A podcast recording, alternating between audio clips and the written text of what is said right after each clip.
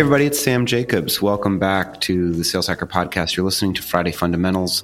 We're excited to have this week's guest, Semil Shah, on the show. Semil is a well known, as he describes it, observation leader. He's a general partner at his own fund, Haystack. He's also a venture partner at Lightspeed. He's invested in a number of incredible companies like Instacart, DoorDash, Hired, Managed by Q, and others.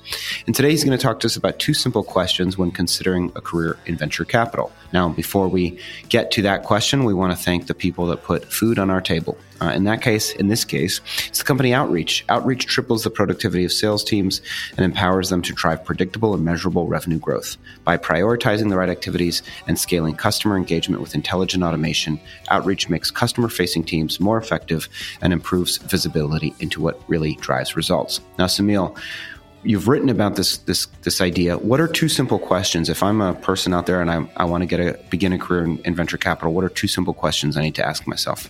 Yeah, they're, they're kind of interrelated, Sam. So the first is like, do I want to spend time figuring out if I like it and get that through that initial period? And so it can it can take some time to figure that out.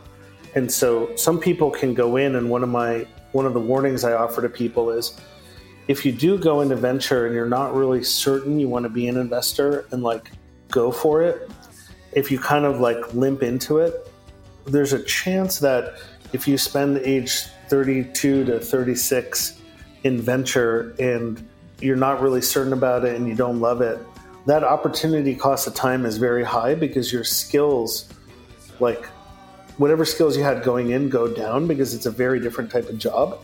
And so you have this like sort of ossification of skills, right? Things get a little bit, you know, clunkier.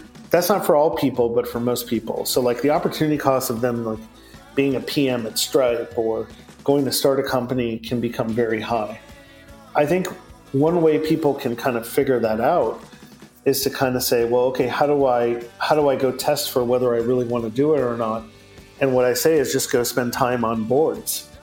Because there's two types of investing. There's kind of the early stage of what I do, which is largely before a formal board is formed around the company.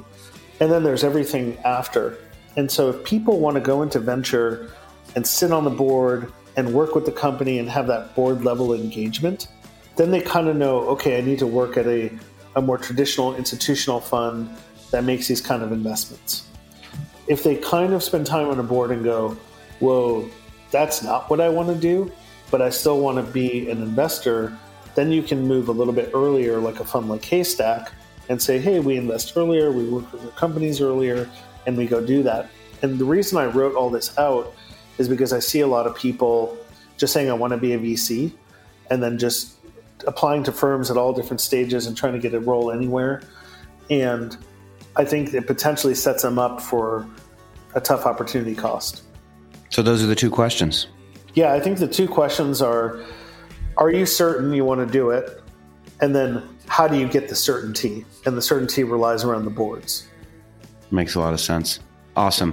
Semil, if people are listening and they want to they want to contact you, maybe there are entrepreneurs or other people that are interested. Are you open to that? Is there a preferred method of communication uh, that you yeah, have? I, pr- I appreciate that. What I usually ask people to do in a world where people have just a ton of startups and it's impossible to sort is what I pay most attention to is somebody that I know who's recommending me to somebody else because of X, Y, and Z reasons. Those are the emails that get to go to the top of the list. Understood. So find somebody that knows Semil and get an introduction. Yeah, I feel a little bit odd saying that, but it's the truth. And it is a way of filtering. I mean, I'm even looking for people to get two or three introductions to me, frankly. So I, I can understand that it's coming from multiple sources. Understood. If folks want to reach out to me, uh, you can linkedin.com forward slash the word in and then forward slash Sam F. Jacobs. And uh, thanks to our sponsor, Outreach. Semil, thanks for being a guest on Friday Fundamentals and on This Week on the Sales Hacker podcast. We'll talk to you soon. Thank you so much, Sam.